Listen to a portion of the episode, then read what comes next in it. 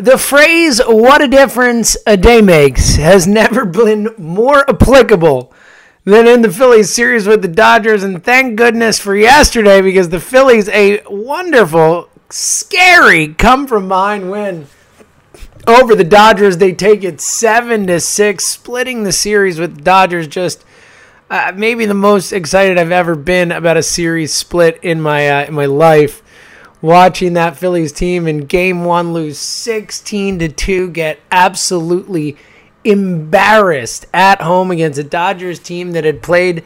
Uh, that had not landed in Philly till four in the morning after playing the night game on Sunday. A sufficiently rest Phillies team comes out and lays a stinker. Then the next night, what seemed like it was going to be another heartbreaking loss, a ninth inning loss as the Phillies, Hector Neris gives up the lead in the ninth. A one run lead ends up being 8 to 6, and then the Phillies in the bottom of the ninth storm back to walk it off. Bryce Harper's first walk off hit as a Philadelphia Philly, a 2 RBI double ended that one, and then they come back two nights ago.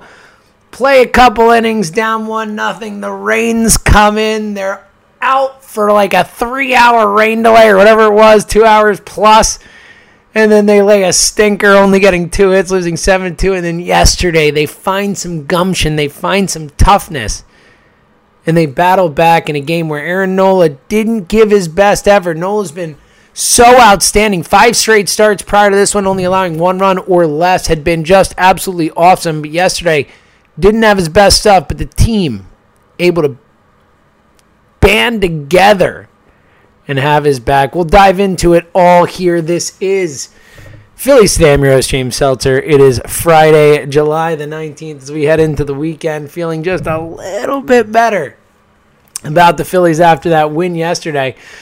Funny to think how uh, how this has gone the last uh, week here after the All Star break, weeks worth of games at least.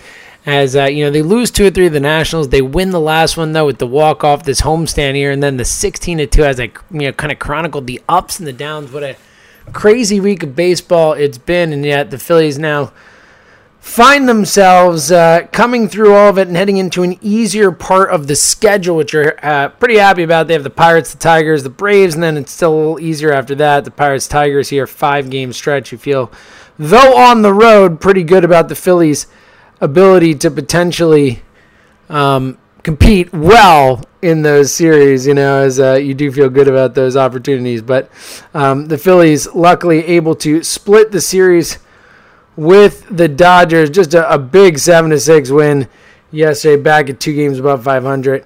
49 47 on the season as uh, again just uh, yesterday's a really nice victory and again look I, it's one of those things where this team finds ways to lose games and drive you crazy. And then they also just have some of these, excuse me, 50 and 27 on the season. I said 49 and 27. They are now 50 and 27 on the season. Three games above 500. And, uh, you know, this team has just had such an ability to, to bounce back from some horrible losses and give you some really exciting wins and, and do just enough to pull you back in. They're staying right there in the second wild card race. We'll dive into that a little bit more later, looking at some of the matchups this weekend for those involved. But um, Phillies yesterday, just another classic example of them, you know, making you feel like you're out. And this whole series, a classic example of it. The, the series before, the two losses of the Nats, and then they win the walk off. Um, really, just a up and down season from start to bottom. And, and yesterday's game itself, quite the up and down affair. The Phillies ultimately win at seven to six, but it was tense at times. The Phillies get out in front one nothing in the first inning and Bryce Harper sacrifice fly, but then in the second inning, the two guys who would kill them all game, Matt Beaty, he of the almost uh, crippling home run in, in game two of the series the Phillies came back from the pinch hit home run. Homers in the second, then Kiki Hernandez would homer right after him back to back shots. 2 1 Dodgers, but then in the bottom half of the inning, Adam Haseley, a 400 foot first career home run for the kid really awesome to see. He was jacked up about it as well. He should be a big homer for the team. As the Phillies would tie it at two, then in the third, the next inning, a JT Realmuto sacrifice fly makes it three to two. And then those guys again, Kiki Hernandez, a two-run homer with Will uh, Matt Beaty on uh, base, four to three Dodgers. Then it would be five three another Hernandez single scoring Beaty. The next uh, in the sixth inning, And now the Phillies down two in the seventh. You're feeling like again, you, you know, you just don't feel like they're going to find a way to to make it happen. And all of a sudden, they get a little something going against the Dodgers pen. A uh, Roman Quinn and Adam Haseley get on base. Haseley gets on base, then Quinn gets on base. Uh, Jean Segura singles Haseley home. Bryce Harper singles Quinn home, who kind of scored on an error by Bellinger. Uh, might have scored anyway, but scores on the error. And then Rhys Hoskins steps to the plate and it's like a just like almost a, just an off the bat nib like bouncer to to down the first baseline. And because of the shift, because of how they were playing Hoskins, uh, the first baseman had no chance to get to the ball in time, and it bounces into right field. A two run single that ultimately would be the winning runs as they needed both of them as in the ninth, Hector Neris made it a little scary. Adam Morgan, a clean eighth. Shout out to Adam Morgan. Uh, in the ninth, Neris comes on. Obviously, uh, Neris suspended three games for throwing at um, at uh, David Freese earlier in this series. Obviously, not serving that suspension yet or anything. Um, see if he appeals it, how that goes. But ultimately, Neris comes in, gets the first two outs. You're feeling good. And then Alex Verdugo steps to the plate and just gets a hold of one, an opposite field bomb off Hector. And you are just sitting there saying, Nope, not again. Hector, we can't do this again. I can't. I can't handle it. My I, I just I can't do this again. Hector Neris next at bat, a deep fly ball to right field. It's looking like, oh no, and luckily warning track power, not out of the park power. Bryce Harper and Scott Kingery almost collide, giving another scare, but Harper ultimately catches the ball, seals the victory for your Philadelphia Phillies. Just a, a much needed, much needed victory. We uh, again, you, you, came into this series. The frustrating thing was I, I originally came into this stretch of seven games, a homestand no less, granted against two very good teams, and said the Phillies need to win four of seven. They need to win two of three from the Nationals and split with the Dodgers because you can't expect them to do anything more against the best team in baseball, especially the way the Phillies have been playing. And ultimately, they split with the Dodgers, which is impressive. Uh, even at home, you're impressed with that. Um, but obviously, the National Series didn't go the way they wanted. So close to winning the series, losing that second game on the Juan Soto homer in the ninth, really a killer. Neris just having a rough go of it since uh, since the All Star game so far. So uh, the Phillies need help. And, and we saw it again. Look, today, uh, amazing that they won a game when Aaron Nola didn't pitch well. That has been the, the kind of one starting pitcher they've been able to count on over the last few weeks, uh, really longer, has been Aaron Nola. And Nola just unable to give it to them yesterday, but they picked him back up, able to fight tooth and nail. The pen, um, not horrendous. You know, the pen got uh, got the job done enough. Uh, a couple chinks in the armor as you go. Aaron Nola goes uh, goes five, allows four earned runs. Uh, Fernando Salas, who is brought back to the majors uh, as uh, as Adam Morgan, uh, excuse me, not Adam Morgan, geez, Austin Davis, that other lefty was sent down. Uh, Salas gives him two uh, thirds of an inning, and allows a run, of course. But Ranger Suarez comes in, does a little nice Ferguson inning in a third. Morgan, a nice clean inning, and then Hector Neris a scary ninth, but ultimately procures his 18th save of the season. Ranger Suarez gets a second win of the week, now 2 0 in the season, uh, doing some nice relief work for the Phillies. But ultimately, again, just a uh, massive win. A massive win for a team that needed a massive win here. A team that, look, it's already been an up and down week. We've had people not hustling. We've had a 16 to 2 loss. It has just been a roller coaster. I, I don't know how to, else to put it other than say this team, even just in the week after the All Star break, has been a, a, roller coaster so far. You hope that heading to Pittsburgh, heading to Detroit will give them a chance to play a team of inferior talent. And hopefully, maybe get on the track and start to win some series again, win some games, as the Mets seemed to be the only team they've been able to beat in a series over uh, the last little while. Coming up later, we'll look at uh, the matchup with the uh, Pirates coming up this weekend, as well as where some of the other uh, contending teams in the NL uh, will be playing this weekend. A quick look at the schedule. Also, uh, coming up in just a minute, we will look at Hall of Fame class this weekend. It's Hall of Fame weekend as one of our own going to Hall of Fame. But also, quickly, just wanted to mention I don't know how other people felt. I know that a lot of people who watched on their computers had issues with lag time and um, buffering and all that type of stuff. But I watched the YouTube broadcast on my television because I'm able to watch YouTube on, on my smart TV.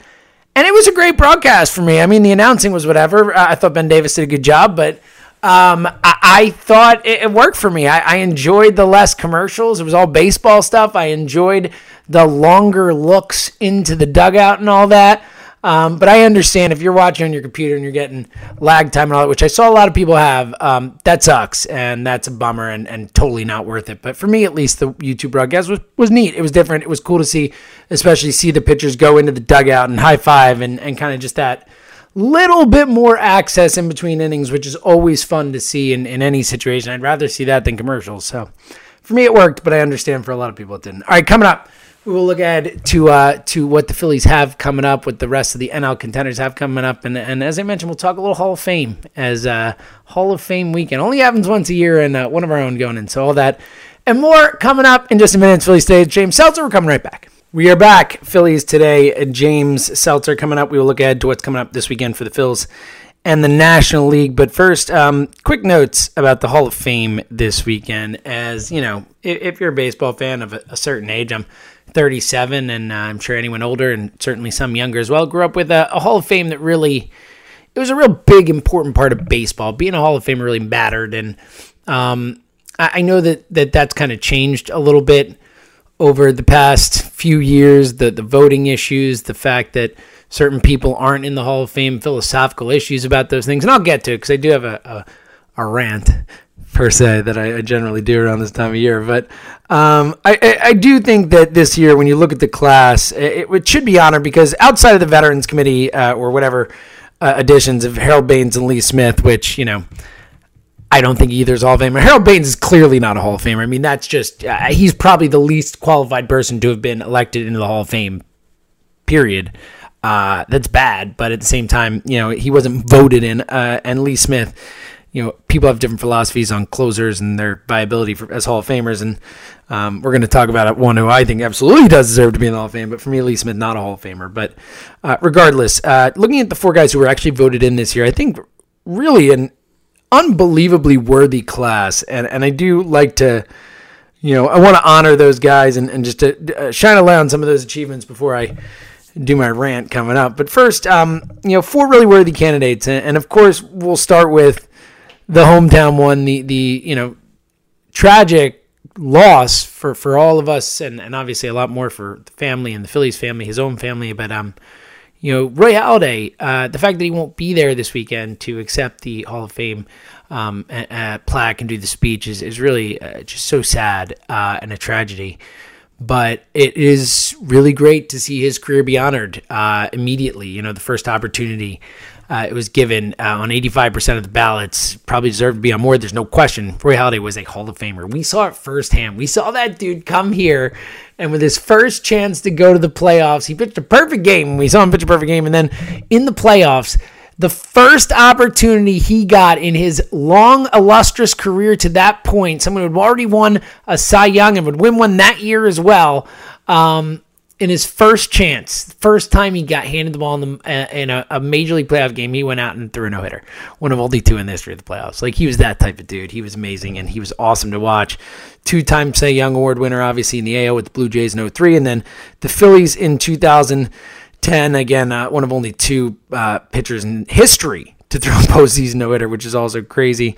Uh, he's only one of uh, six modern era pitchers with at least 200 wins. He had 203, uh, while also having a career winning percentage of at least 650. His was 659. So um, absolutely no question. Roy Halladay, uh, you know, obviously the career was not as long as some others. Um, the win total, which I, you know, I'm not a big pitcher wins guy as a stat that I think matters that much. There's so many variables. I mean, Roy Halladay played on a, a bad offensive Blue Jays team in the toughest division in baseball. At the time, it was the toughest it's maybe ever been, at least in this format for sure, with the Reds and the Yankees, uh, Red Sox and Yankees just being awesome and the Rays being awesome later. Um, really just a tough draw for a guy like Halladay, and, and just what he did was amazing. No doubt about it, Stone Cold definitive Hall of Famer for me, one of the best pitchers of his era. No question. and certainly one of the best to come through our city here in Philadelphia, um, no question, and and one of the best uh, of our lifetimes. Um, so I think just in terms of pure dominance, I think his 2010 season probably the best Phillies pitching season of my lifetime. Um, again, 37 years old. Um, I, you know, I, I was uh, not uh, in terms of at least what I remember. I don't remember Carlton. I was too young for for Carlton. Obviously, Hamels had some great seasons. Schilling had some amazing seasons, but that season that Halladay in 2010, when you put it all together, I think probably the best that I've seen a, a Phillies pitcher uh, have. All right, uh, obviously uh, the uh, I think uh, other than Halladay for us certainly Philadelphia, but the kind of headline name of the class this year in the Hall of Fame, the first ever unanimous selection, which is a whole nother rant. Just the idea that that people didn't vote for people on the first ballot because uh, they didn't think like if Babe Ruth wasn't a unanimous selection, no one should be, or whatever that stupid logic is. Like either they're a Hall of Famer or they're not. I, I think that is so dumb. The fact that we've never had a unanimous vote until now, the fact that thank goodness Mariano Rivera was a unanimous vote because he should be, but um, hopefully, that's a sign things are starting to change here. But for the first time ever, every single voter voted that Mariano Rivera should be in the Hall of Fame, and, and they're darn right he should be. 652 saves, the most all time. A unbelievable 0.7 ERA in 141 postseason appearances. It's the lower lowest of any pitcher with at least 30 appearances in the postseason. How insane is that? Um, and he obviously uh, recorded the final out of four different World Series. A uh, the best closer in the history of baseball, the best reliever in the history of baseball, the most dominating guy I've ever seen. Just made you feel helpless if your team was going up against him in the late innings. Um, obviously, there there are the the two moments, uh, three actually, where he didn't get it done that stand out in the postseason. The Sandy Alomar home run in '97, which doesn't get talked about as much because obviously not the World Series or a bigger stage. Obviously, we all remember the 0-1 Luis Gonzalez hit. Um, the first time it really felt like he had been fallible on a big stage. And then, of course, the Red Sox series uh, where they got to him a couple times in 04. But ultimately, really just the most lockdown thing you could ever have in the biggest of moments. And um, just uh, an amazing, amazing, amazing pitcher to watch. Deservedly the first unanimous, but there should have been unanimous before. Uh, all right, Edgar Martinez took such a long time, but man, did this guy deserve to be in the Hall of Fame. I know that there was the whole you know, well, he DH for most of his career thing, which he did, and that's a fair argument. I get it, but at the same time, like what this guy did uh, offensively, he's just a Hall of Famer, and the DH is part of the game, and you, you, either like it or hate it. I get, but Edgar Martinez, he's only one of ten players in Major League history with 300 or more homers, 500 or more doubles, and a thousand plus walks, and an average over 300, and an on base over 400. He has a career on base percentage of over 400. I mean, think about that. He has a 418 career on base percentage. How insane is that? He is a 312 career hitter. 312. He is just an all time great hitter. Absolutely, in my book, a, uh, a Hall of Famer. Really, when you just look at the numbers and, and really break it down, he uh, walked more in his career than he struck out. 1283 walks, 1202 strikeouts. It's pretty great pretty great. I'm really happy Edgar got in. One of those controversial cases was on the ballot for a long time. Finally, getting over them. Shout out to Ryan Spaeder, a, a big influence, helping putting that case out there and showing people how great Edgar was. Um, awesome, awesome that Edgar's getting in. And then finally, another guy who I think has deserved to be in uh, and kind of never looked at the right way, but Mike Mussina, Moose, finally getting in. Uh, 270 wins career, tied for the 33rd most of all time, and the most by any pitcher who debuted in 1990 or later. That's an interesting stat. Um, he is uh, uh, someone who I think is just historically underrated, someone who really um, was a different kind of pitcher in a different time. Pitched in a tough division. Another one of those guys played for the Orioles for a while when those Red Sox and Yankees teams were great.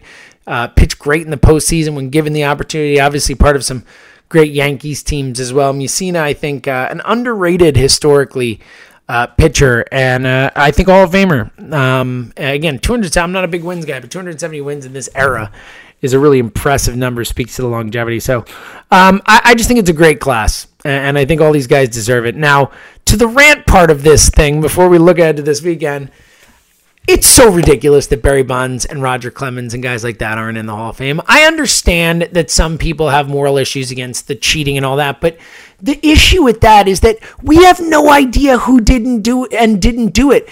I guarantee there are guys who are already in the Hall of Fame who use steroids. There are Hall of Famers who have admitted to using greenies. It's uh, you know the the uh, stimulants. Like it's stupid. This is stupid. Barry Bonds was the greatest hitter I've ever seen in my life ever. He's a Hall of Famer. Roger Clemens won seven Cy Youngs or six Cy Youngs. Like, how is that guy not in the Hall of Fame? The Hall of Fame is a museum that is there to tell the story of the history of baseball. If you want to put on Barry Bonds' plaque, hey, suspected of steroids, fine. I got no problem with that.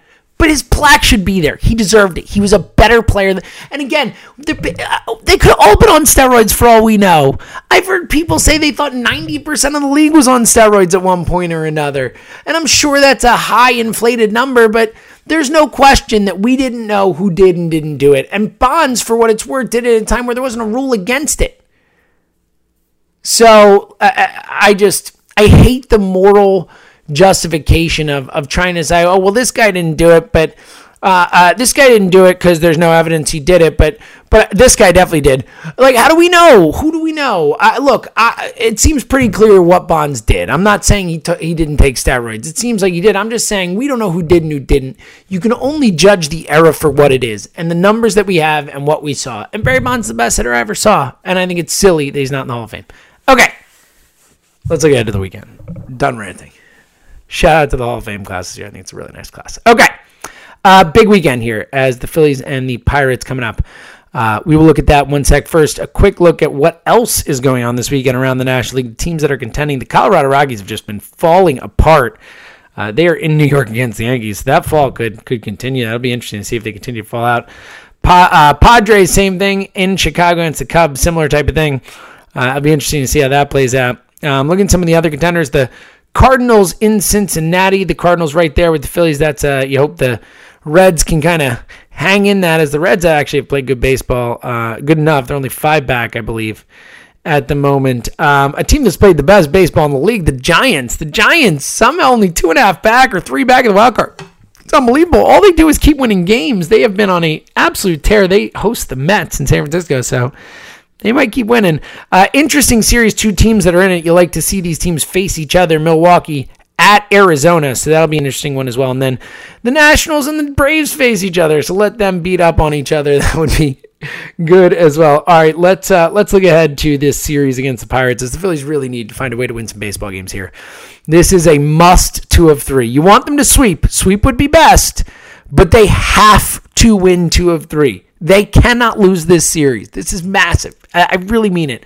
Uh, tonight, Jake Arrieta takes on Jordan Lyles. Lyles uh, had a nice start to the season. Has faded since some injuries. You hope that's a nice matchup. Saturday, Zach Eflin against Trevor Williams. Williams, similar type of thing. Started out well, got hurt, has not pitched nearly as well.